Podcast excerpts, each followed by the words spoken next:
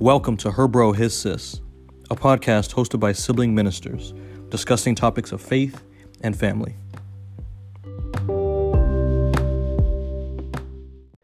All right, well, welcome to the final episode of the year. Man, I can't believe it's already been a year. This has been just super amazing, super helpful, even for my own soul. I've periodically throughout the year just kind of went back to some old episodes, and just a blessing to my heart. Obviously, one, because of our relation. It's just a beautiful thing to be able to minister together in this capacity. But then, two, the Lord's word has been good. Just been some great topics that just over the course of time, when certain things came up or just kind of needed some kind of to buffer my studies or whatever the case was, just threw that on. And man, it was just a blessing to my personal soul. So man, I've just been just amazed and just praise God for what has been accomplished, and even just the fruit that we've heard even from others just throughout this time. So I'm just excited to kind of just finish the year out strong, and just kind of look forward to future episodes next year. Absolutely, man. Yeah. I keep thinking about the same thing, and just still feasting off of some of my favorites, which honestly, I think at this point is trial period. Just going to say right now. I was just on that one last week. So yeah. Maybe not because you were here in person, but maybe so. I don't know. But the content was the bomb. So I'm going to keep it 100. That's why. But yes, I am just so amazed and awe at this whole year, and can't believe that we're at the end of the year. Just can't wait to see what's going to be next year. So let's get it. Looking to just build. Yeah. So yeah, I'm definitely excited for the future. Yes, indeed. So, well, yeah, this one, obviously, it's kind of funny. I titled it just in light of our love for King James. This episode is called "Thy Will Be Done," and just talking about the topic of sanctification. Sanctification for me is a word that I've heard a lot about, and early in my walk with the Lord, I didn't really know what it meant, because it was just one of those cliche words that wasn't really explained. It was just kind of like, well, if you're in here, you got to know what that means. And so it's just really something that I've always just been around, and as I began to learn what that meant, it really began to take shape in my heart and in my life, and just really desire to please the Lord in that, by his grace. But I just remember growing up in church during testimony service at my grandmother's church, and one of the things that all the ladies used to say is, I'm saved, sanctified, and filled with the Holy Ghost. And I just thought it was kind of like they were saying the same thing in multiple different facets, and so I just thought sanctified just meant that they were saved, so I never know what was going on, but, right, super saved. So what are your thoughts, or do you have a working definition of sanctification? So my working definition is basically another version of what you said with the whole save for real type of situation.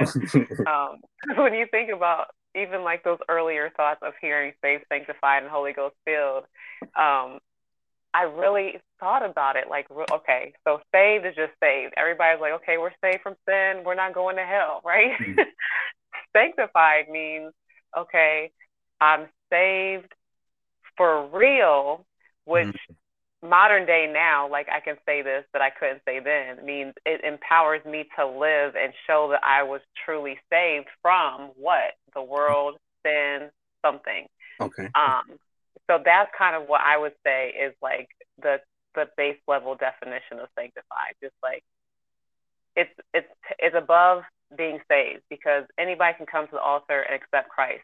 Salvation is basically accepting the Lord, an introduction to accepting the Lord. But what are you being saved from? And so once you take that step, sanctified is being empowered. It's the process of becoming purged and cleansed, and just becoming like Christ. That's basically what it is. You're becoming like Christ, and that's not something that happens overnight. It's a lifelong becoming, you know, it's a lifelong becoming, because even in Corinthians it says that when we see him, we'll be just like him. So this whole time that we're down here, we're fastening ourselves to become more and more like the Lord. I like that. I like that. Yeah. So I would say one of the most popular verses for sanctification, at least from a, not a definition, but I guess just defining the role of sanctification, would be obviously 1 Thessalonians 4:3, where it says, this is the will of God, your sanctification. So yeah, I like how you said that it's a process. And I think that's beautiful. You know, it basically just means that the altar wasn't the end. Like you said, like, it's not just, okay, I got saved, like I got the insurance, you know what I'm saying? Like, I'm in, but because I'm in, like, what does that mean? So yeah, I like that. Yeah. So if I can just bring out this first scripture in Thessalonians, I think that's where this whole thing stems from, is 4:1-5. And I'll just read it in, I think this is Amplified that I have. Finally, believers, we ask and admonish you in the Lord Jesus that you follow the instruction that you received from us about how you ought to walk and please God, just as you are actually doing, and that you excel even more and more, which you love to say. You're already doing it, but just keep doing what you're doing. Keep on keeping on. Pursuing a life of purpose and living in a way that expresses gratitude to God for your salvation. For you know what commandments and precepts we gave you by the authority of the Lord Jesus. For this is the will of God, that you be sanctified, which is separated and set apart from sin by their definition, that you abstain and back away from sexual immorality, that each of you know how to control his own body in holiness and honor, being available for God's purpose and separated from things profane, not to be used in lustful passion like the Gentiles who do not know God and are ignorant of his will. Now, I know we just got started. This is a meaty and weighty verse that can preach all by itself. Yes. So I'm going to try my hardest to just simplify it and break it down real quick so that you can get on to some more good stuff. But this is just so good. I have to, you know, do what I do normally. So please do. Okay. Where's my notepad? First of all, he says, finally, believers. So he's talking to the folk who already believe in the Lord, okay? He's saying that he's imploring you to follow the instructions, which is here, receive, obey, the instructions that you received from us, because you heard us tell you about it, how you ought to walk and please God. So he's saying, look, we're telling you that we're encouraging you to follow the instructions, obey what you heard from us about how you're supposed to serve the Lord and please the Lord. You're already doing this, so keep doing that. And then he's saying, as you continue to excel, you're pursuing, okay, a life of purpose, divine purpose, and you are living in a way that pleases the Lord and expresses gratitude to God for your salvation. Now, that in itself, right, can we not kind of look at ourselves and pinpoint moments that we lived in a way that did not express gratitude to God for our salvation? Absolutely. Deep. Absolutely, positively, right? Then he says, you know what commandments and precepts we gave you with the authority that the Lord Jesus gave us, and this is God's will. God's will is for you to be sanctified, which is simply separated, set apart from sin, and that you abstain and back away from sexual immorality, brethren, believers, that each of you know how. All of you, brothers, believers, sisters, know how to control your own body in holiness and honor, being available for God's purpose and separated from things that are profane and impure. And he's saying not to use your body, not to use your members, not to be in lustful passion like Gentiles or unbelievers who do not know God and are ignorant of his will. So he's saying, you know, God's will is to please God. You know, God's will is to not be sexually immoral, to be sinful, to do all these things. So you should not do the things that the people who don't know God's will and God's word are doing. So I broke some of these things down, which I'm going to call like Greek connections moments, because when I study the word, Like, I get deep. So not all my DBD sessions are for everybody all the time, but I felt like it was fitting for today. So I just want to share some of them from this particular passage here. So when it talks about this is the will of God, right? In Greek, that word is telema, which means what one, the Lord God, has determined shall be done. So the will of God, your sanctification is what God has already determined what should be done. My sanctification is what God has already determined should be done. The word sanctified itself is hagiosmos, which means that your heart should be purified and your life should be purified. It's the effect of consecration wrought by the Holy Spirit. In John 17:17, it says, sanctify them through thy word is truth. Mm-hmm. So we are sanctified, purified, cleansed by the word. In Ephesians, it says, now you are clean by the word that I've spoken to you. It talks about the washing of the water of the word, right? Abstain is apekomai. It means to separate from profane things and dedicate to God. So when you are a person who comes from not serving God, and now you're into the marvelous light, you have given your life to the Lord, you had to separate from evil, profane things to dedicate yourself and your life to God. And in that word, to abstain means that you're holding yourself off from something. You're holding yourself back from something, and you're preventing something. So if you're abstaining from sexual things, then that means you're not having sex, you're not fornicating, you're not having sex outside of marriage, right? You're holding yourself off from sex. Mm-hmm. You're holding yourself off from alcohol if you abstain from alcoholic beverages. If you abstain from drugs, like, you are holding yourself back. You are preventing yourself from partaking of these things, okay? And the word no, he says, you know how to control your body, unlike the Gentiles who do not know God, right? So they use that word twice in the word here, in this passage here. That word no in Greek is I do, I do. E-I-D-O, I do. Mm. So listen to this. Mm. I know I do. Mm. I should do what I know. Mm, I like so that. We don't always do what we know.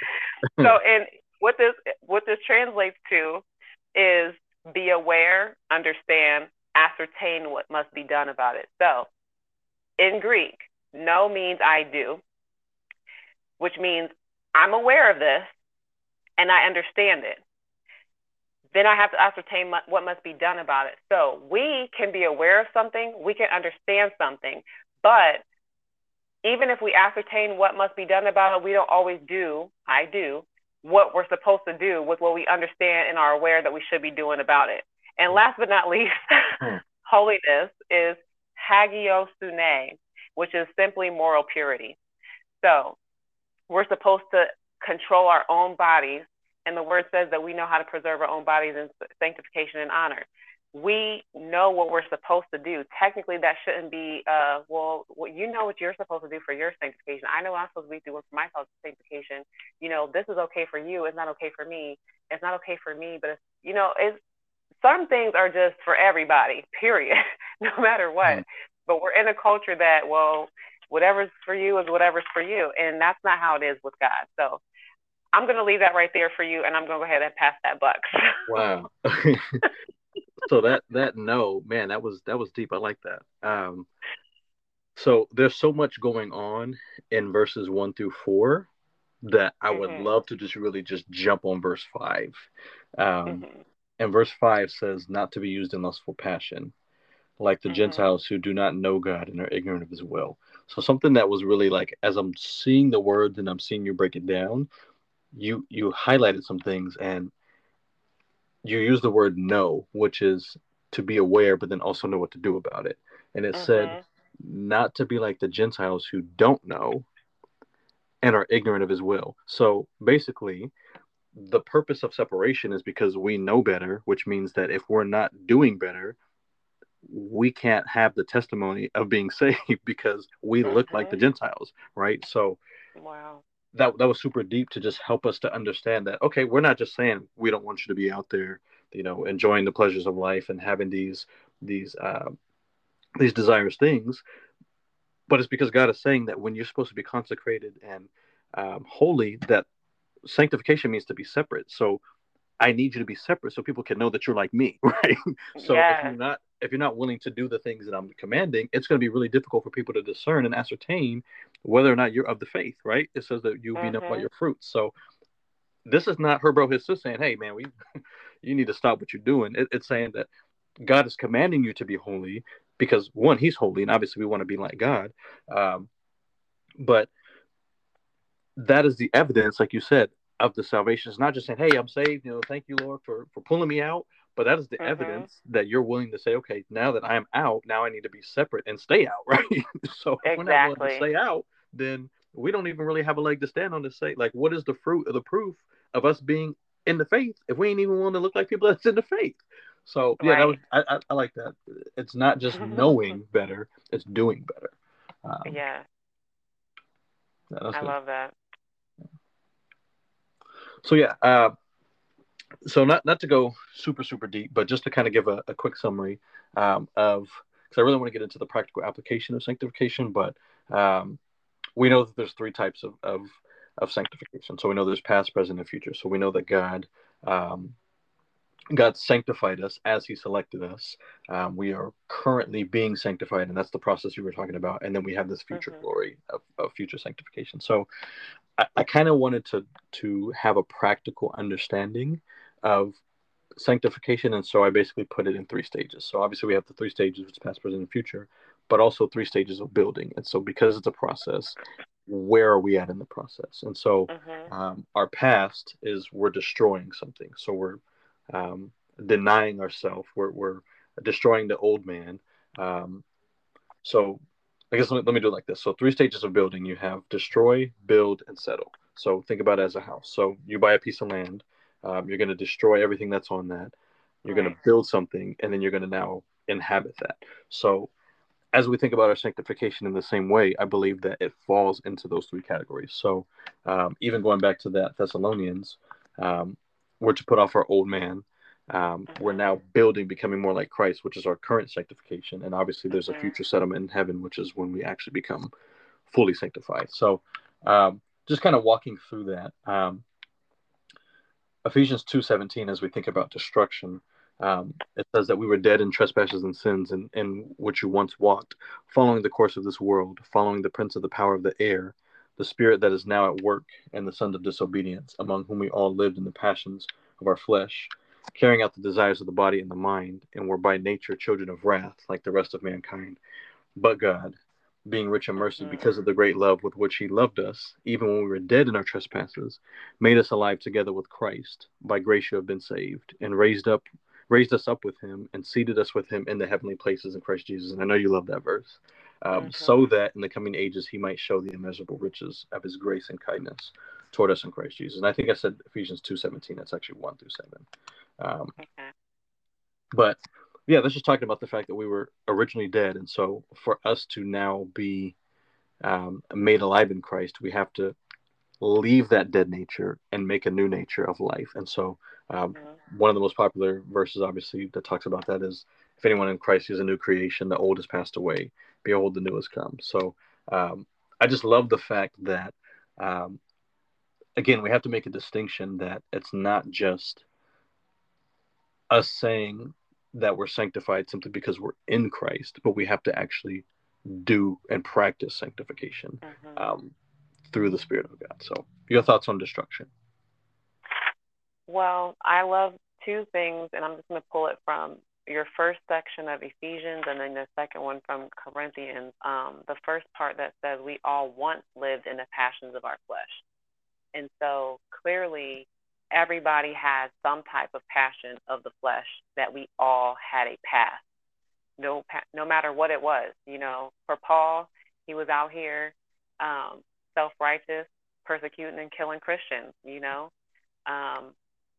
Peter, he was out here. Matthew, he was out here. Like, a lot of them had a past, a testimony. And so it says that in Corinthians, the one that you said, if anyone is in Christ, he is a new creation. If you are in Christ, you are a new creation. If you are in Christ. So out of Christ, you're still the old man. And so outside of Christ, Paul was killing Christians. Paul was persecuting Christians. Paul was doing his thing, right? But once he became a new creation, that's when Ananias was like, I mean, you want me to go heal this man? He's killing Christians. Like, we heard about this man. And God was like, no, go. He's a chosen vessel. I'm telling you, he's going to suffer for me, but go and do what I'm saying. He's really saved. I'm sanctifying, you know? So we have to know that God makes us to be a new creation. So the past is the past. We cannot maintain the old man status once you're in the new creation. And I think a lot of times, you know, people want to try to straddle and do both, but you cannot do that. You just can't do it. You have to separate from one or the other. And again, it's kind of like that whole, you can't serve two masters. You either love one or hate the other, yeah. You know, and that was clear as day when we weren't serving God. Like, we didn't love God because he says, if you love me, you keep my commandments. We weren't keeping his commandments, so we didn't love him. We could acknowledge God all we want. We could say the right things and do the right things and, you know, attend church, but attendance and saying grace and saying bedtime prayers doesn't get you into heaven.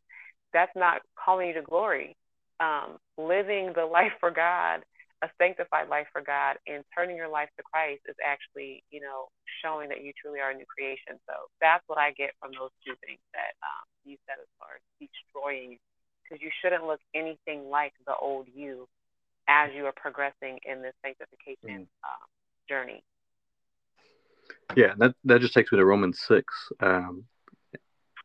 where this Romans 6:11, it says, so you must also consider, so you have to consciously think about, consider yourselves dead to sin and alive to God in Christ Jesus. Verse 12, let not sin therefore reign in your mortal body to make you obey its passions. So you're destroying the power of sin. So because of the fact that you're dead to sin, it doesn't mean that you're never going to sin again, because obviously we're fleshly. Mm-hmm.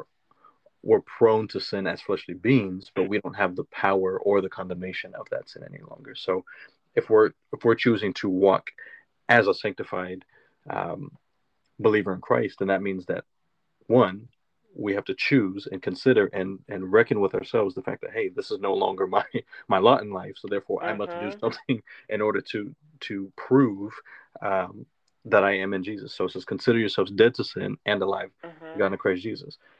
Let not sin therefore reign in your mortal body to make you obey its passions. Yes, so Lord, beforehand, it made you obey it. You were a slave to that. Now that that's no longer the situation and that power is gone, you now have a decision to make, because when you're sinning, you're choosing to sin. You're not bound by that sin. So we can't walk around and say, well, it's difficult, it's tough. Yes, it is tough. But we have to continue to walk in the Spirit so that we do not obey the lust of the flesh. So I love how these scriptures begin. If we're truly about meditating on the scripture is clear that, yes, there's a problem, but God also provides us a solution with every situation that he presents to us. So we have no excuse to just say, well, I couldn't do it. I didn't have any help. The Holy Spirit, right? I mean, that's all the help we need. You know what I'm saying? Like, that's right. He can do, I mean, you call me, that's all I got. You know what I mean? So that's right. Nothing I can give you, you know what I'm saying? So, yeah, are we willing to allow the Holy Spirit to reign in us and not excuse or make any provision for the flesh, as it says? Yeah. So. And can I say this, too? Because what you just said right there, you said, I didn't have any help. Okay, time out, because if the Lord himself doesn't force you to do certain things, why would he force another person to help you do something else, right? Like, it's about our own will. So obviously, like, he engages with our will, but he doesn't force you. Like, salvation is a choice. Obviously, he's working in our hearts to draw us, but he's not forcing you. You're choosing him, but he chose you first, right?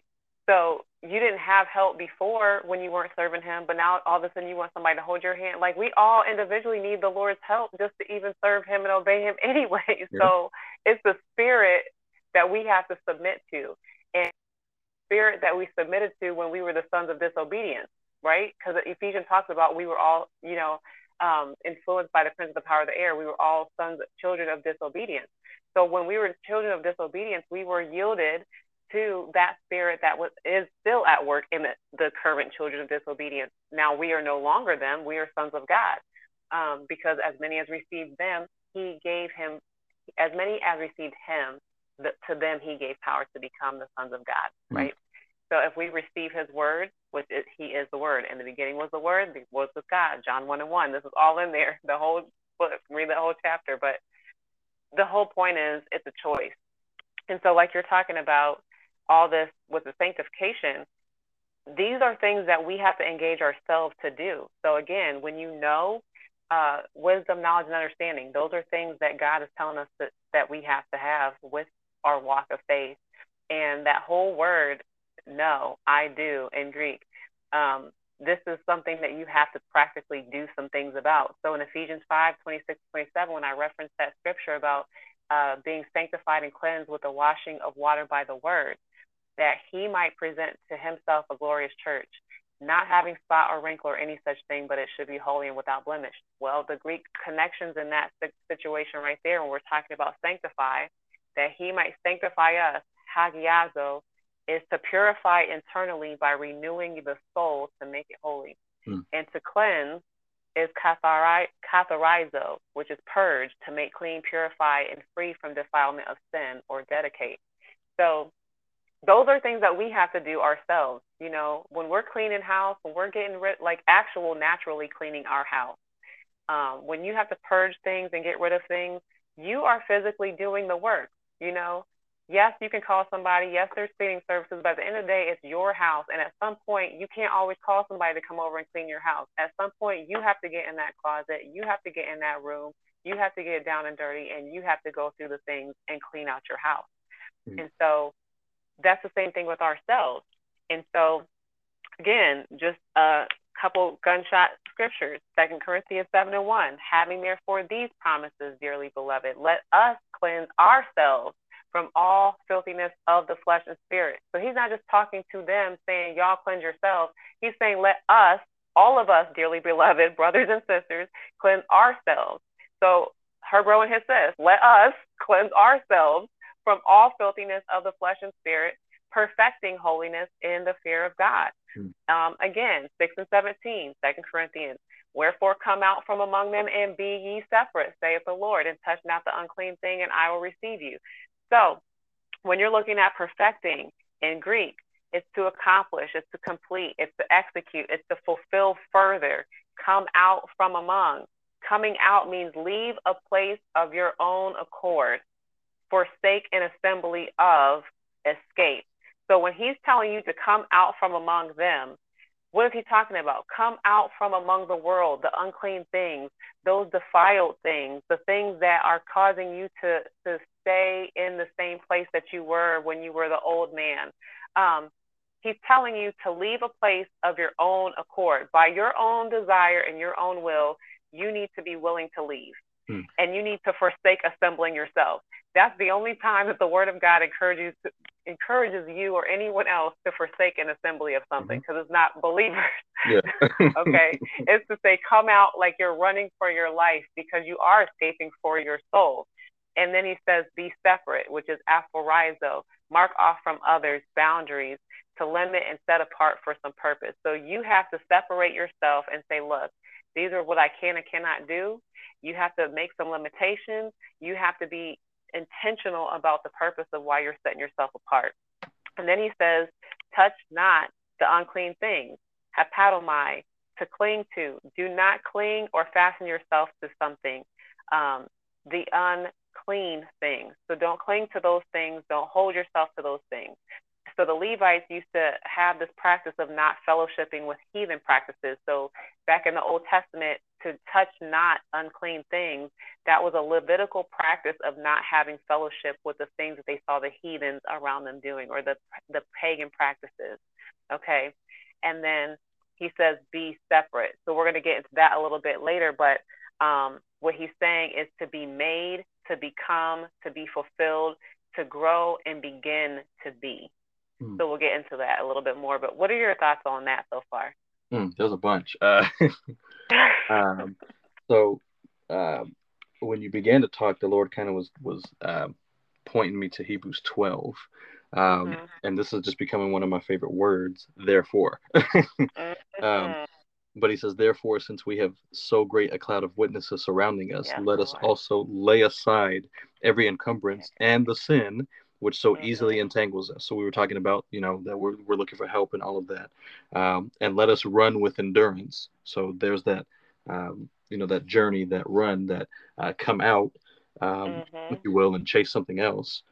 The race that is set before us, fixing our eyes on Jesus, the author and perfecter of our faith. So not looking to the left or to the right, but looking to Jesus, the author and perfecter of our faith, who for the joy set before him endured the cross, despising the shame, and has sat down at the right hand of the throne of God. For consider him who has endured such hostility by sinners against himself, so that you will not grow weary and lose heart. So if he can endure the cross when he had no business on that mug, how could we not deal with the minute sins that we have in our life? I mean, there's no comparison to what he endured, innocent. For us to say, well, we sin so much, and it's so,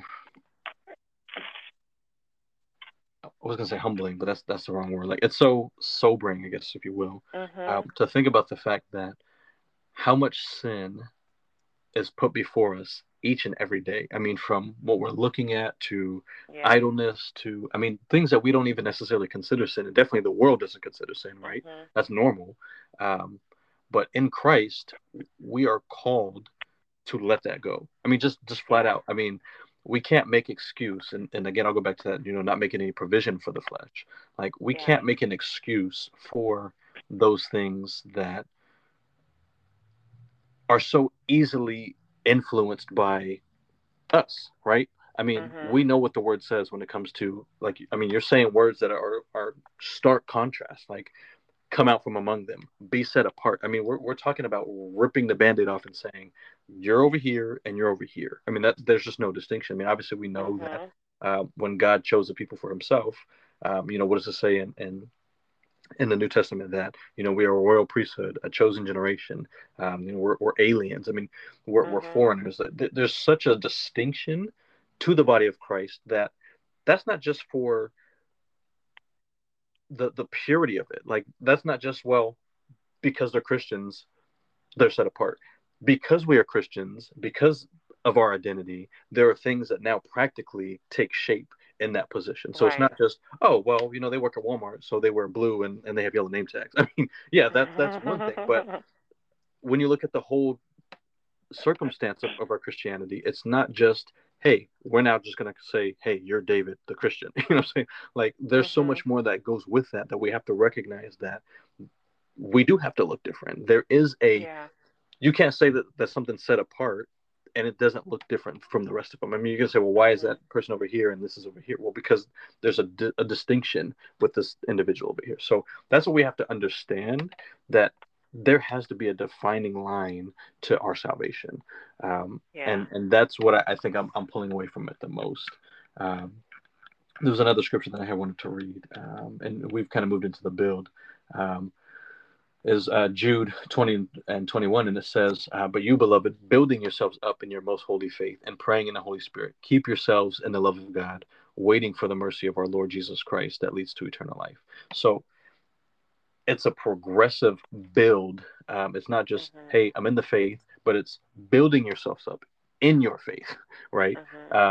Not just enough to say, I'm in the club, I'm exclusive, but what makes you exclusive? The benefits of that. And how do you receive the benefits? By being obedient, right? So that's kind of what I was taking away as you were talking about that. And then lastly, I won't really get into that particular passage, but one thing that I've really been studying is John 15, abiding in the vine. And you use the word purge. What does he say? He says, I purge you so that you bear more fruit. So even in that, the element of sanctification is that I'm even removing things from you as I'm telling you to remove things from yourself, right? Because that's how you bear more fruit. And that brings glory to me when you bear more fruit. So I want you to be fruitful. Therefore, I'm asking you to come out from among them, and I'm going to purge you and bring you to trials even. And we've talked about trial period, but that's for the benefit of perfecting you in your faith so that you have more endurance and steadfastness, but also that brings glory to me, right? So, yeah, and that's a big, again, we can give tons of homework. So I know you said read John, but yeah, read chapter 15, because there's so much, especially if you're struggling with sanctification. That's a beautiful passage to just say, abide in the vine, because it says, apart from me, you could do nothing, right? So you can't be sanctified apart from Christ, right? Because if you don't have the Holy Spirit that's enabling you, like you said, to be separate and to be perfected, then yeah, you're not going to be able to do it in your own strength. And I can't give you the Holy Spirit, and I'm nobody. So I'm in the same boat as you, you know? And so, or, like you said, forsaking the assembly, it says in Hebrews that we are to assemble ourselves because we're to be encouraging one another. So my job is to be an encourager, to kind of help fuel and propel you for the job that God wants you to do, for what he has for you, not to say, hey, I'm infusing you with the Holy Spirit so that you can go do what you need to do. I'm on the same journey as you are. So such beautiful points that you brought out with those words. So the only other thing I want to add is this thing here, because you already mentioned it twice when you talked about the verse that says, make no provision for the flesh, right, to fulfill the lust thereof. Here's the thought I have. We make provision for the flesh so that the flesh can have its way. But what the Lord wants us to do is make provision for the Spirit so the Spirit can have its way. I literally just thought that as you said it the second time, like, make no provision for the flesh so that the flesh cannot fulfill what it wants to fulfill, right? Basically having its way. But why are we not making provision for the Spirit so that the Spirit can have its way? Wow. Yeah. That's powerful. Even for me, like when it dropped in my spirit, I was like, wow, that is so deep. And that just takes me to Ephesians 2:10. You know, it says, for we are his workmanship, created in Christ Jesus for good works, which God prepared beforehand that we should walk in them. So when you think about a creator, obviously God created us. He knows what he created us for. So if it is his will that we are sanctified, apart from him, we cannot produce those good works. So not only does he want to perfect those good works, he also wants us to walk in them, right? So there's an activity that comes with that sanctification. It's not just enough to say, yes, God, I'm created for good works. Thank you, Lord, for making me somebody who has a calling and a purpose. Yes, there is a purpose, but also you got to walk in that purpose, right? What does it say in Ephesians 4:1? Walk worthy of the calling wherewith you were called. So there is an activity to us living out the sanctification. Again, we're talking about building. So it's not enough to say that we know that all things work together for the good. We know these things, but yet we're idle in the fact of actually walking out those truths, which, again, I think we talked about meditation, rather. I don't know if that was last month or not, but again, when and I think you said washing with the water of the word, like if we don't put that in our heart, so what does it say in Psalm 119? Thy word have I hid in my heart that I might not sin against you. So if we don't have the word in our heart, how are we going to truly live out and know what it is that the Lord wants us to do if we're not meditating on those promises? So we have to continue to sharpen ourselves with the word. Otherwise, we're going to fall short of living out the word, right? Because, I mean, obviously, everything that we're speaking about is the Lord and his word. So if we don't have that in us, how can we even be obedient to that? Because like you said, hear, receive, obey. So if you're not hearing and you're not receiving it, then you can't be obedient to it. So you got to get that in you so that you can be obedient. So, I love how all these topics are kind of just coming back full circle. And it's fitting that it's kind of the final episode that we're kind of rehashing all of this, but it's beautiful. So I know we got some good stuff coming up. So let me just kind of close this out. The third point. So we went to destroy, build, and then finally, our future sanctification, which is when we settle, finally get our home in glory. But that is the only time we truly rest or settle down. We will never complete. We will never be complete or be in perfect holiness until we settle into our new bodies. So Philippians 1:6, I am sure of this, that he who began a good work in you will bring it to completion at the day of Jesus Christ. And I kind of posed a question on the second point of building. Is there ever a time where we're not building? And when you think about that in terms of our future sanctification, when you're actually settling, it's kind of like retirement. Like you work every single day until you retire. Like that is the responsibility, is you're supposed to work until you decide to retire. Retire, obviously, another word for retire is to pass on or to cease. So until we are in glory, we should always be working, right? So that is sanctification. So if we're not working, what are we doing? So if we're still here on this earth, there should be a work to be done. There should be a purging to be had. There should be a trial to endure, right? There should be something that is happening within us. We're still running the race, right? Going back to Hebrews 12. As long as we're here, like we're still on the track, right? So that means that we have to continue to lay aside every weight and continue to run. So what are your thoughts kind of as you think about just that thought, but then also just future sanctification? Well, it's true, because I mean, when you look at like the patriarchs, all of them that were up in age, you know, they were literally on mission until the very, very end. You know, Moses on mission till the day, you know, Joshua, Abraham, Joseph, like so many people, the apostles, like the disciples on mission until the very last day. Like if they were in prison, they were still on mission, writing the letters for us to read, ministering to the saints, you know, getting the word out. They were still ministering. Like their ministering did not stop. Their trials did not stop. Their tribulations and afflictions did not stop. Like basically it just is part of this earthly situation, you know, like that's our portion on life. You know, he said that through much affliction we'll enter the kingdom of heaven, but there's just so many things that like all of those things play a part into our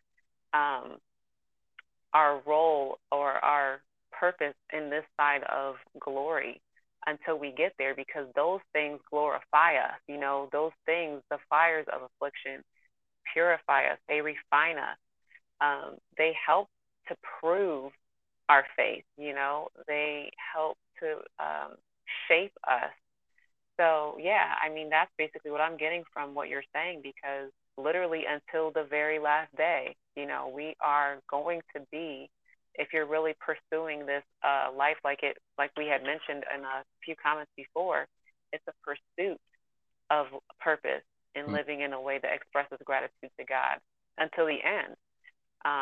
So, I mean, Stephen, when he's being stoned, he was still on mission praying for those people, like, forgive them, they don't know what they're doing, you know, and he was preaching to them prior to them killing him, you know, so to the end, we have to stay on mission. We have to stay pursuing God. I mean, that's just what I get out of it.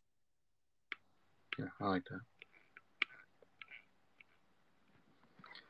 that. I'm really excited about this next piece when you talk about how we get to that in practical application and what it means, because I know you've been breaking down words all this entire segment, but just kind of just continuing that, because now we're going to kind of nuance it a little bit and really just get down to the brass tacks of it. But just bless us with this next part here that you got. So one of the things that I was blessed with in preparation for this, and I was literally just in meditation in so many different moments, but one particular day, God blessed me with this whole thing, this concept of be versus is. And so when you think of God, every reference to God, every reference to the Lord throughout the beginning of the Bible to the end of the Bible, it just flat out says who he is, what he is. You know, I am this. I am that I am. He is holy. He is righteous. He is perfect. And so in other passages, which we'll read a couple, Matthew 5:48, it says, be perfect, even as your Father in heaven is perfect. 1 Peter says to be holy, even as I am holy. So he's telling us to be something because he is something. So I thought about, he showed me this thing about let there be, right? Let there be. When he created, let there be light, there wasn't light. And so when he spoke that it should be, it became. So creation responded, and whatever he spoke had to become what he said it had to be. Here's the other component that just blew my mind when he gave me this piece was humanity is the only thing that doesn't always cooperate with God when he tells us to be something. We don't automatically do it. So in creation, he said, let there be, and it was. When you read Genesis, you can read it on your own. Most of us have already read it, so we know. He said this, and it was so. He did this, and it was so. But when he tells us to be something, because we are the only thing he created that has a will attached to it and a mind that can agree or disagree, creation didn't have a mind to say yes or no. It just had to respond and do what God said to do. For us, he tells us to be something, but he expects us to cooperate, and he gives us a will that can say, yes, Lord, I will, or no, I will not. So we're commanded to be perfect. So as Matthew 5:48 says, be perfect, growing into spiritual maturity, both in mind and character, actively integrating godly values into your daily life as your Father in heaven is perfect. So people always like to say, nobody's perfect, nobody's perfect. What he needs, what you're saying is, when you say nobody's perfect, is this, okay? Nobody's ever sinned. Nobody's ever just lived a perfect life. Duh, we know that. We're not saying act like you've never sinned before, because Ephesians already told us that we all have sinned. Ephesians already told us that we all have had a past. The Bible clearly says that all have fallen short. Past tense, have fallen short. And we do not meet the, requirements of the glory of God. But this is saying, now I do command you to be perfect now, okay? I'm commanding you to grow into spiritual maturity in your mind and in your character. This is perfection in God's eyes. Actively integrating godly values into your daily life. If you do these things, as Peter says, you will never fall. But if you do these things, you will be perfect now.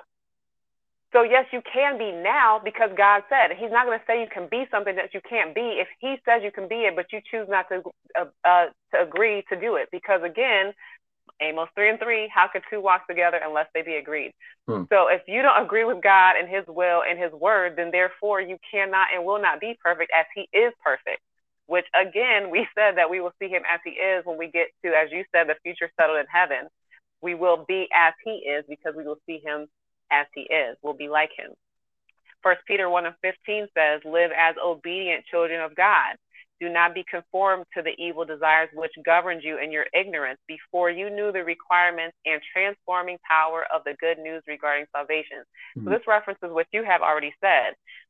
But like the Holy One who called you, be holy yourselves in all your conduct. Be set apart from the world by your godly character and moral courage, because it is written, you shall be holy, set apart, for I am holy. So again, God is telling you to be something that you can be if you agree and align your will with his word and what he's saying to do. So again, let me just summarize this part.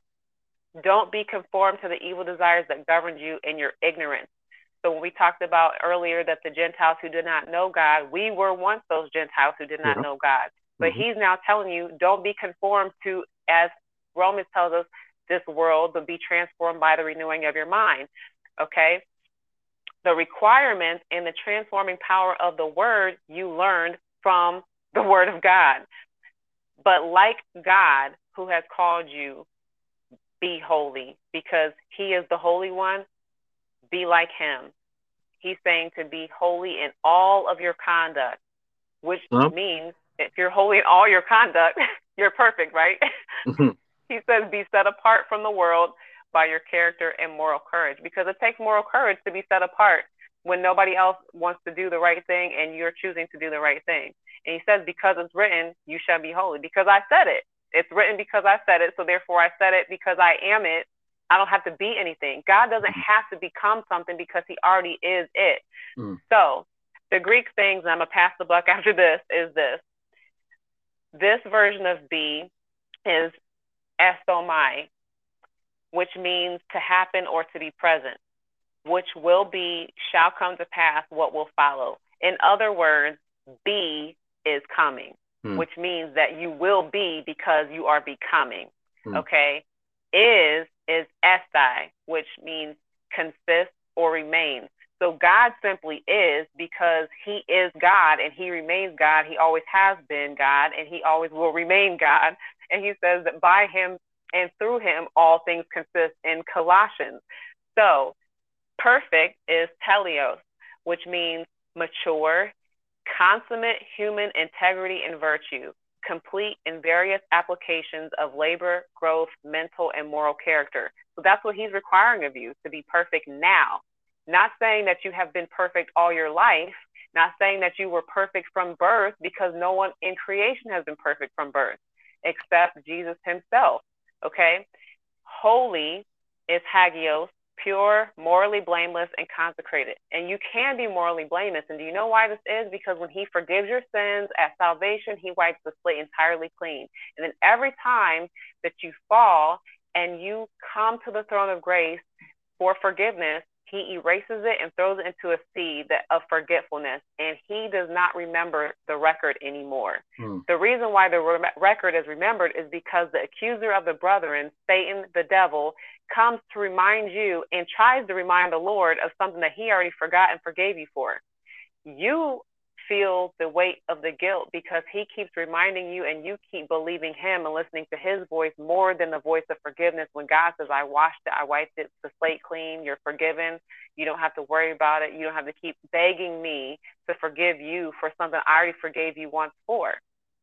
Now, the only reason why you're asking for repeat forgiveness is if you keep falling for the same stuff. But if you did the thing one time and you keep asking him 25 times to forgive, he's not like humans. He's going to forgive you if you genuinely meant it the first time. So that's what I have on the be versus is. What do you have to say about that? Well, wow. So a couple things, they connect, but I have a question, rhetorical, yes, but you can answer if you like. So when it says be holy, is it possible that people say that those who actually desire and take an active role in their sanctification, do you think that they say that they're holier than thou because they think that it's impossible to be perfect? I absolutely think that. Because, so I guess I would challenge those individuals, because obviously, again, you said that when God says, be holy, obviously he wouldn't tell you something that is impossible, because obviously he's saying be something, which you said be is something that will come to pass, right? Absolutely. So, in other words, he's saying you can be holy, partially because it's something that he's commanded and called you to, which we already talked about that in the Ephesians passage. But I would challenge those people who think that way to go back to Matthew 5:48, where it says be perfect, and change the tense of how you say perfect to perfect. Because if you think about the fact that it's impossible to be perfect, you'll never try, because you think what God is asking you is a contradiction. But if you think about it, because I think in the Amplified it said growing into spiritual maturity both in my character. That's to perfect something. Obviously, it's the same word. But if you can think about it in that context, that because you're not, you have to perfect perfection. Whereas God already is perfect, so you're becoming like him, which you will never be in complete perfection, obviously, until glory, again, which is the final stage of sanctification. So you're perfecting perfection by walking into maturity. So again, when you say that, you know, we're going to sin, right? We're fleshly, all of that. You should still continue to be in that state of sin, or you should be progressively walking away from that. So you should look. So let's say if you smoke. And I think we might have said this in a different episode as well, but let's say you smoked a pack a day and you're just like, man, this is just something that I need to get rid of, and it's an addiction and whatnot. If you went from one pack to one a day, I mean, you're going to see a progression, right? And I'm not saying that you should just continue. I'm not saying that. But what I'm saying is that if your sin looks the same today as it does a year from now, that's not perfection. You know what I'm saying? Right. And so we get to the point where we just say, oh, well, you know, the Lord's working on me. Like we make an excuse for sin because we say, well, we're not perfect. But God is calling us to perfection, which means that we can be perfect, which means the only way for you to be perfect is to think upon him and to have your dependence upon him in the spirit, because you're not perfect, right? We already know that. Right. Apart from Christ. But you're thinking like a Gentile when you assume that you can just sin because you're never going to be perfect. Yeah. That's the faulty understanding of that. And so that's really what stuck out to me, is just that perfection is that we have the ability to become something. And so that's kind of what I wanted to define is to become. And so without object, it's to come, change, or grow to be, kind of like as how you said. So it's to come into form of something. But with an object, it's to be suitable or necessary to the dignity, situation, or responsibility of. So I would pose the question, is there ever a time where we stop becoming? Because if it says to be holy, then unless we're there, unless we've arrived, and until we get to the point where we are, or we, as you said, God is, until we get to that point, we have to continue to become like something, which means we're always perfected, because there's never going to be a point where we are perfect, which is where I would agree with them, where they say we're not perfect, because as long as we're on this earth, we're not going to be perfect. We would be all constantly perfecting, which means we're constantly becoming, or we're conforming ourselves to the image of Christ, which is Romans 8:28, that we are to be conformed to the image of his son. So if be is the active present tense of the word is, so that means that we are currently trying to practice being is, if you will. And it's coming off wrong, but just stick with me. So if be is to exist or to live, and I'm just kind of breaking the word become down, and come is to approach progressively, then the definition of that would be to live an active, progressive pursuit of something. So if we're to be like Christ, then that means we need to live or exist like Jesus actively. So when we think of coming or becoming, the question would be this, is it I'm coming, which is you're there, you just have to present yourself. So if somebody says, hey, come on, hurry up, you're like, I'm coming. Like, they can see you, you're there, you just haven't showed up to the point where they are.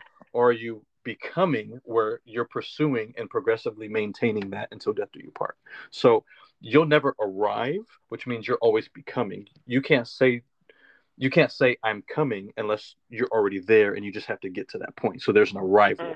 We have to take the mindset that we're always becoming like Christ, and we'll never perfectly be like Christ because we will never be without sin.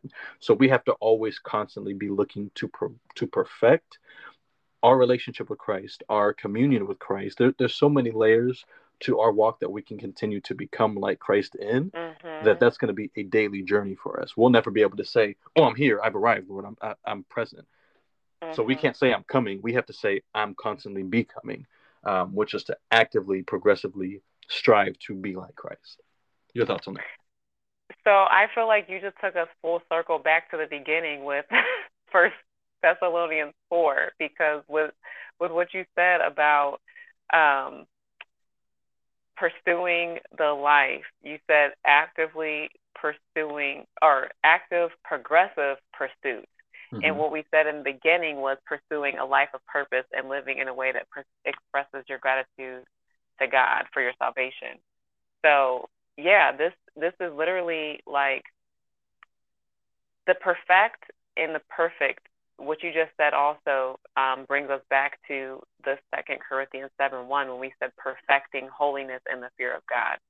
So even if you say be perfected, you know, when you said just put perfect instead of perfect, even if you say be perfected as God is perfect, that in itself is the same thing of what you're saying, because we're perfecting holiness in our lives, you know, as it says to let us cleanse ourselves from all filthiness of the flesh and the spirit. We're perfecting holiness by cleansing ourselves from filthiness of the flesh and the spirit.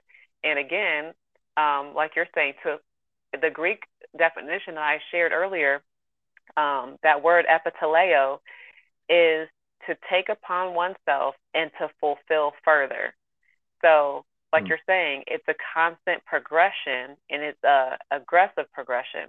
But if you're fulfilling it and you're further fulfilling what you're already fulfilling, you're perfecting holiness. Yes. You know, like, does that make sense? Yeah. If I'm fulfilling it, but I'm further fulfilling what I'm already fulfilling, that's a constant daily thing. So like, it just substantiates what you're saying, that I'm pursuing and progressively maintaining. So I love that that's how you broke that down. Yeah. And then even just going back to Hebrews 12:2, it says, fixing our eyes on Jesus, the author and perfecter of our faith. So two things are going on there. One is we're fixing our eyes on him, which means we're looking unto him, and he's perfecting our faith. So what I like about that is, you know, when we think about sanctification and we think about what the example is, it's Christ. When you read 1 Thessalonians, like there's so many examples of verses where it talks about imitating. And so if we're looking unto Christ, and if we're to be holy as God is holy, then what is our example, right? What are we looking at in order to accomplish that? So I think about, you know, when I was a kid and I was shooting hoops all the time, I wanted to be like Mike. So what was I doing? He was doing that fadeaway. He stuck his tongue out. Like I was doing those things. So when we think about what the epitome of excellence was, we looked at something that was great and then we wanted to emulate that. So when we think about sanctification, are we emulating the Lord, or are we kind of looking to the left or to the right? So if we're saying that we're going to be perfect, we have a perfect example, which means we at least can imitate something and be a carbon copy of that. Even if, you know, obviously I could do all that and look like Jordan and no one would ever call me Jordan, but they say, man, like that brother, he got the game like Mike. So at least you, again, going back to how we're kind of proving our salvation, if you will, in a sense, is that because I looked like him, people were able to say, man, okay, like, you know, you got a little skills, you know, you got the jump shot, you know, you got the fadeaway, all that. So the same thing in our faith is, are we able to be seen as imitators? And I remember in the book of Acts where they said that the believers were first called Christians at Antioch. Why? Because there clearly was a distinction to how they responded to what they heard. And so they were actually able to have a label because of that. And so not going to belabor the point in Thessalonians. I would definitely just encourage you to kind of do a book study if you want more on the process of sanctification. But just a couple, you know, in chapter 1, it says, you became imitators of us. Chapter 2, you became imitators of the churches. You know, it just continues to go in, and it talks about being like something that already was. And so that's what God is calling us to. So when we talk about, again, I think a great way to say it is to perfect, because we have something that we can look at and say there is a way, because God has commanded it and God has shown it to us, and God has made somebody come in the likeness of him, knew no sin, and was able to now sympathize with us and give us the Holy Spirit to be able to empower us to be like him. So yes, we will never be Christ, because Christ was sinless and Christ was divine, but we at least can imitate that because God has commanded us to be holy and to be like him. So yeah, so good. Yeah, absolutely. Wow. So I would just challenge this question as we think about becoming. Are we progressively becoming like Christ, or are we continuously attending church? That's such a good question, and that's something that should be asked on a weekly basis.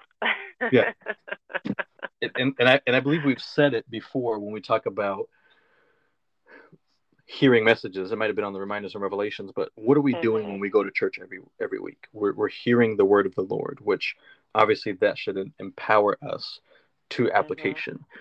So if we're not applying that, then we're just attending if it's not doing anything, if we're not becoming something as a result of that. If it's not challenging us to a response, then we're just attending.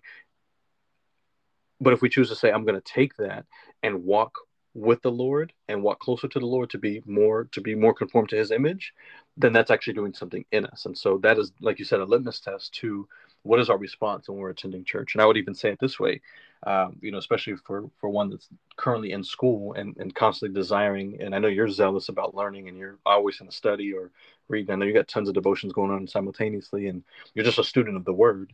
And so I would just even challenge the listeners with this. If I'm becoming smarter without becoming more sanctified, something is suspect with my studying. Yeah, that's deep. Because we can't, it's not just head knowledge. Like if it's not changing, and like you said, hear, receive, obey. So if the obedience is not happening, then there's a disconnect somewhere in the hearing and the receipt. And we definitely don't have a problem hearing things. So it definitely is the receipt that translates to obedience. So are we receiving it and then choosing not to be obedient, or is there a problem with the transmission that we need to think about? So if there's not a problem with the transmission and we're just not doing it, that's something we have to definitely guard against.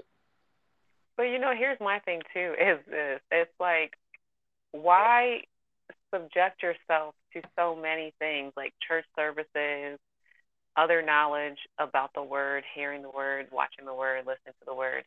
If you find it interesting enough to attend church, enough to listen to it, enough to watch it, why is it not compelling enough beyond you listening to it to apply it if it keeps up, if you have a routine of still doing it? Because it would be one thing if you were doing it and it wasn't a ritual for you. But you're posing this question because you said continuously attending church. So you're going to church because you have a reason in your mind. Like, this is my check off the box. I'm a good person for going to church. Like, I think the pastor actually said, I don't know if it was what pastor said this, but it was within the last 2 weeks. A pastor said they took a poll and that they asked, I don't remember the number of people, but out of all these people, they asked them about their church attendance. And they said that they believed that they were regular church attenders and they only went to church once in 4 to 5 weeks, but they consider themselves regular churchgoers. So the question was like something along the lines of, well, how would you apply that in another setting? You know, would you consider yourself a member of this if you only showed up once a month or whatever the case might be? Or if you only ate once a month, you know, would you consider yourself healthy if you only ate once a month and you showed up in your kitchen once a month? Like, so it equated to all these different scenarios of like spiritual health and overall wellness and stuff like that. But like, how do you really look, like, what is your purpose of consuming this stuff? Even if you go weekly, forget just the fact that you go once, however, in the blue moon, you go regularly, but you are not serious about what you're listening to. What's the point? Wow. Yeah, so I would, as we kind of bring it to a close, then think about or parallel that to, so if you're not becoming, then what would be the opposite of that? It would be unbecoming. So Ephesians 4:22-24 says this, it says to put off your old self, which belongs to your former manner of life and is corrupt through deceitful desires, and to be renewed in the spirit of your minds, and to put on the new self, created after the likeness of God in true righteousness and holiness. So if we're becoming like something, that means that we're progressively and actively, because again, we said be is the active tense of is. So if we're becoming like something, that means that we're actively pursuing that which we're wanting to be like. So if we don't put off our new self, or I'm sorry, our old self, then that means that we're unbecoming, which that means that we would not progressively be doing that. Or we would be in the reverse, not being progressive or not doing it at all, which means we're not in the form of what it is that we're supposed to be, which then would challenge you is, are you of the faith? Because this says to put off your old self, and I like some of the words that it talks about, your former manner of life, it's corrupt and it's based off your deceitful desire. So if you desire... I love Psalm 37:4, it says, delight yourself in the Lord. So if you're delighting yourself in the Lord, you would be, 23, renewed in the spirit of your minds and putting on the new self, which is created.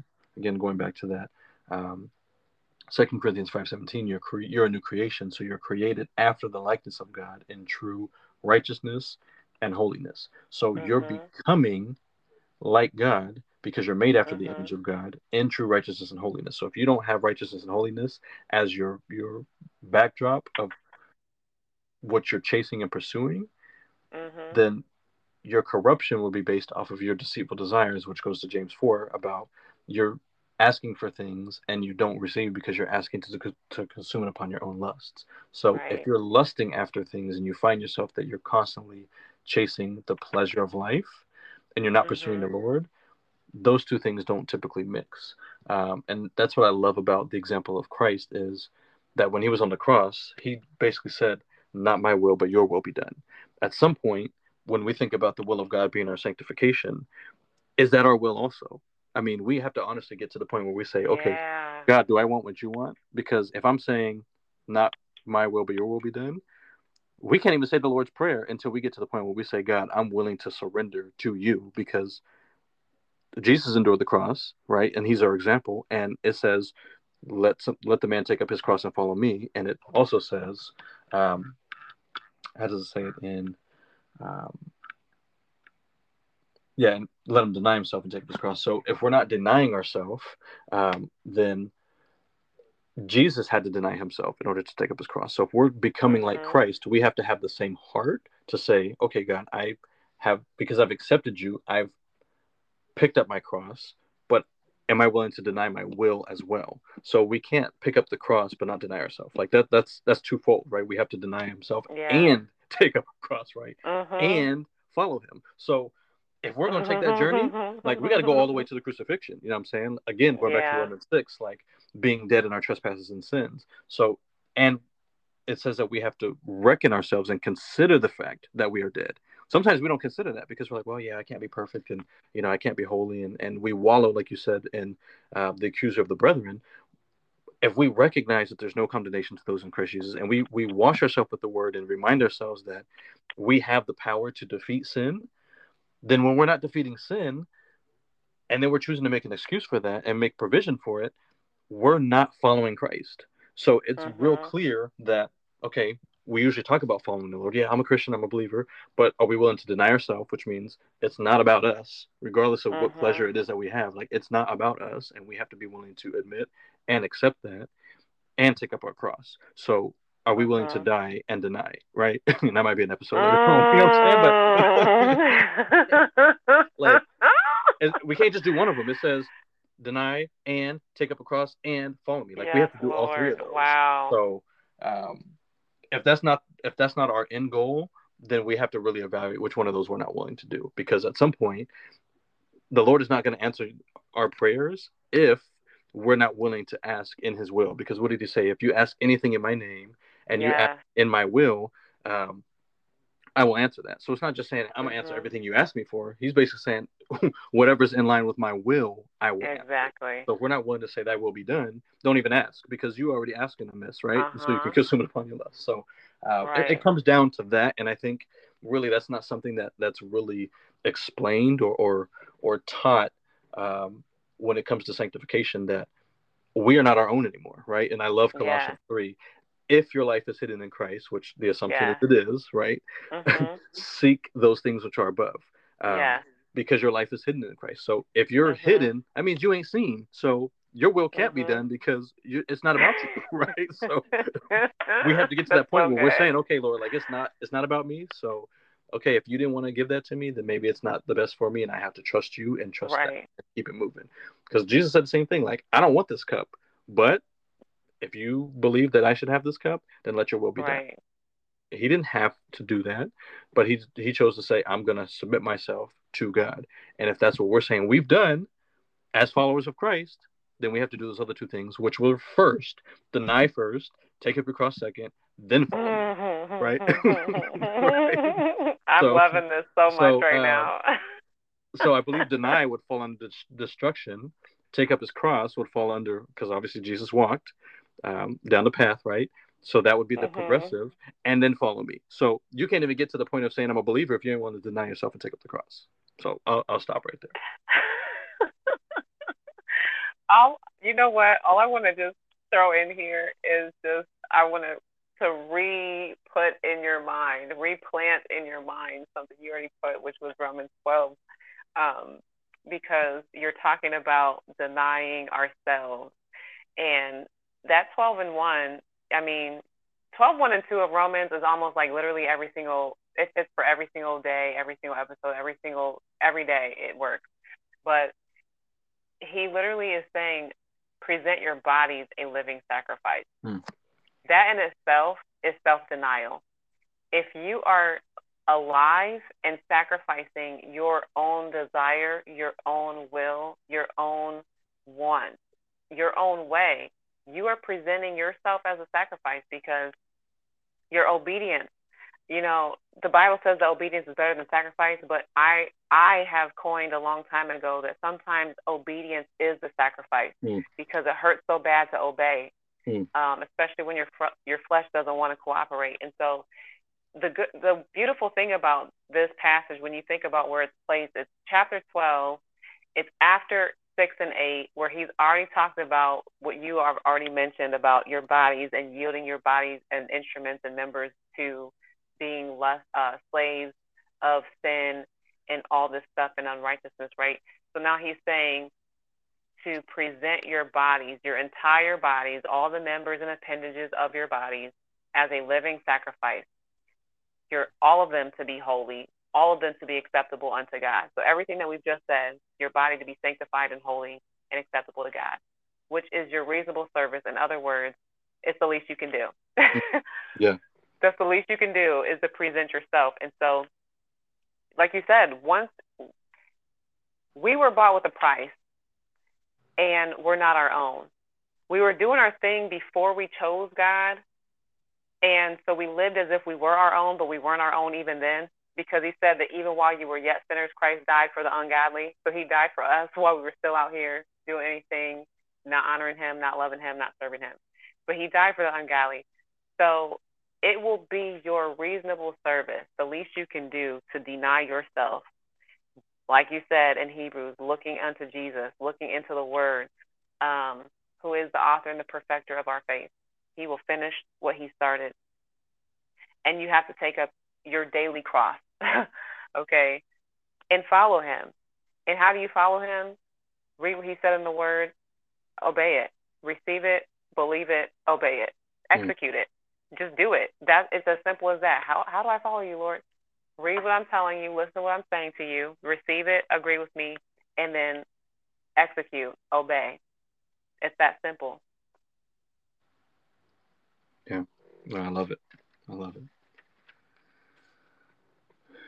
Yeah, just to kind of close it out, 1 Corinthians 6, 9 through 11, it says, "Do you not know that the unrighteousness will not inherit the kingdom of God?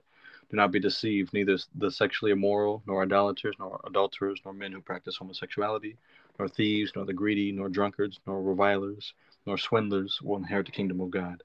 And such were some of you. Mm-hmm. But you were washed, you were sanctified, you were justified in the name of the Lord Jesus Christ and by the Spirit of our God." So all of that was past tense. All that to say that, again, you said we were bought with a price. We cannot sit on the grace of God as if it means nothing. Mm-hmm. We have to be sanctified, not only because it's God's will, but like you said, that's the least we can do, is recognize the beautiful gift that God has spared, his own son on the cross, that we would be denying the power of that by choosing to not walk in the sanctification of God. Right. Because it was that sacrifice that enabled and empowered, one, our salvation to begin with, but then two, the ability to walk in sanctification. So for us to deny that by choosing to be selfish, I think would be a disservice to our salvation to not recognize that God deserves so much more from us. And that's, again, not to say we need to just act like we're the holiest on earth, but it's not pride to say that we need to be holy. That is the character of God, is for us to be holy. So it's not saying be holier than so-and-so next door. It's to say this is who God has separated us to be, and so we need to be consecrated and walk in that.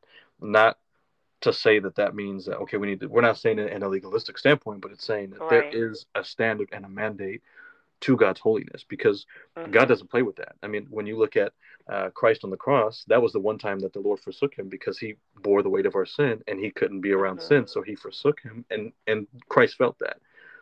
What does our sin do to him, right? He would feel the same way, and sin separates us. So obviously understanding that in Christ, that sin is still ugly and dirty to him, so we have to walk in repentance and restoration and say, Lord, forgive me, I am a sinner, and bring ourselves back to the cross and in utter dependence.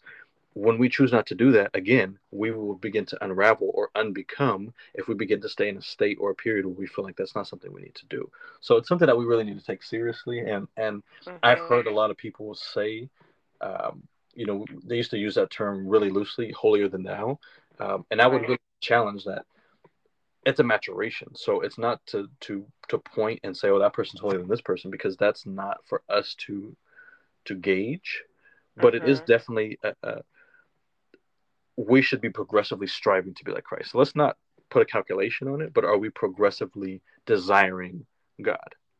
Yeah. If we could say it that way. And if you find yourself, again, like you said, that if we're just attending and not really receiving and desiring to be obedient to the Lord, as it says in Psalm 119, that we delight in his laws and his statutes and all of that. If we don't have that heart, then what does our heart want? Because if it doesn't want the Lord or the things of the Lord, the only other thing is corrupt desires, right? So, absolutely. If we don't break it down to those two scenarios, I mean, there is no third. It's either you desire the Lord and the things of God, and this is what God says plainly in his word, and he's given us all things that pertain to life and godliness, one of your favorite verses. Absolutely. Then he begins to break it down and say, this is what that looks like. You know, add to your faith such and such and such and such and such. Make your calling and election sure, right? So if we can say that there is a pattern of behavior, then we know that if we're not following that pattern of behavior, then we're following one that is contrary to the word of God and contrary to the desires for us. And so we have to really get down to the nitty gritty of that and say, this is real. Like Romans 6 says, do not yield yourself to members of unrighteousness, but to righteousness, because you have died. And so if we're going to claim that we've died, dead is dead. You know what I'm saying? Like, ain't nobody out here resurrected. You know what I'm saying? So if we're choosing to resurrect, then maybe we haven't died, you know what I'm saying? Because you can't resurrect something that's dead apart from the Spirit of Christ. So unless the Lord is resurrecting that, which he ain't, then you really have some explaining to do. So much more could be said. Any final thoughts? Man, I'm just blown away right now. And I'm truly amazed that this has not been like a 5-day conference in one episode. Like as far as length of time, but I feel like you said it all. We've said it all. This was just absolutely amazing to be as the final episode for this year, to really give us a lot of meat to chew on. I feel like this is one that can be replayed again and again, to really just dive into the depth of what being perfected in holiness and sanctification really is. And I think it makes some things clearer to people, and hopefully they're open, you know, to if you were that person that thought perfection is not possible, or had that mindset that you're cutting things off as soon as you hear that perfect thing, that you're open to seeing it from this vantage point that has been presented today with the word. But yeah, just know that it's a godly pursuit, and the Lord wants us to strive for those things in him, and we should want to strive for those things in him, not just because he wants it for us, but I mean, what's the point of having a linear relationship without progress? I mean, like, what's your definition of progress if growth and perfection is not part of the process? So I think this is amazing. So I'm always honored to do this with you. Yeah, and I'll just close with this verse. I've just been staring at this, and it actually just hit me. Matthew 6:10, thy kingdom come, thy will be done in earth as it is in heaven. Yes! That is a mic drop. That is a mic drop. I hope you know that. Thy will shall be done in earth as it already is in heaven. Wow. Lord, we thank you. We thank you so much, God, for just your word. Lord, just making it so plain to us. We thank you for your spirit that just encompasses our hearts, our lives. God, we don't come on this podcast today as just self-professed holiness experts. We don't come as people that have got it all together, because Lord, we're still here and we're still perfecting, Lord, and we just come humbly, Lord. If we came off in any way that showed that we had the sanctification all right, then Father, I pray that would not be what is exhibited, Lord, because we're here again as students, Lord. I've learned so much today. I can't wait to edit and get back to this, where I can just take some notes on some things that weren't even on the notes, Father. So just thank you so much for allowing us to just have hearts of humility and submission to your truth, Lord. It's our job on this podcast to exposit, but it doesn't mean that we still can't be educated, Father. And so thank you for just continuing to set the standard for us, Lord, that we can just continue to learn and grow. And I appreciate your Holy Spirit that is always there to challenge, because your word is alive and active, Father. So even as we, in the midst of preparation, might not necessarily, we might have a different mindset in that position, Lord, but we are never above reproach. And so, Father, just be with our listeners, Lord. I would pray that this word would just penetrate deeply, because this is your will, Father. And so, Lord, as it says, your will be done. God, you want us to be sanctified. You want us to be holy. You want us to be perfect. Lord, your word is clear and absolute. And so I pray that we would take that approach to those things, and that we realize that apart from you, we can't do those things. So as it says in John, that as we abide in the vine, that's how we bear fruit. And so that is the fruit that we're talking about today. And so I pray that if nothing else, Lord, that we recognize that we cannot do this without you. And so let your Spirit impart, illuminate, and make these truths real to our listeners today, and for our hearts as well. In Jesus' name, amen. Amen. Thank you for listening to Her Bro, His Sis. Catch your favorite siblings each month as we talk to you, our family in Christ. Want to chat or just stay in the know? Catch us on Facebook and Instagram at Her Bro, His Sis.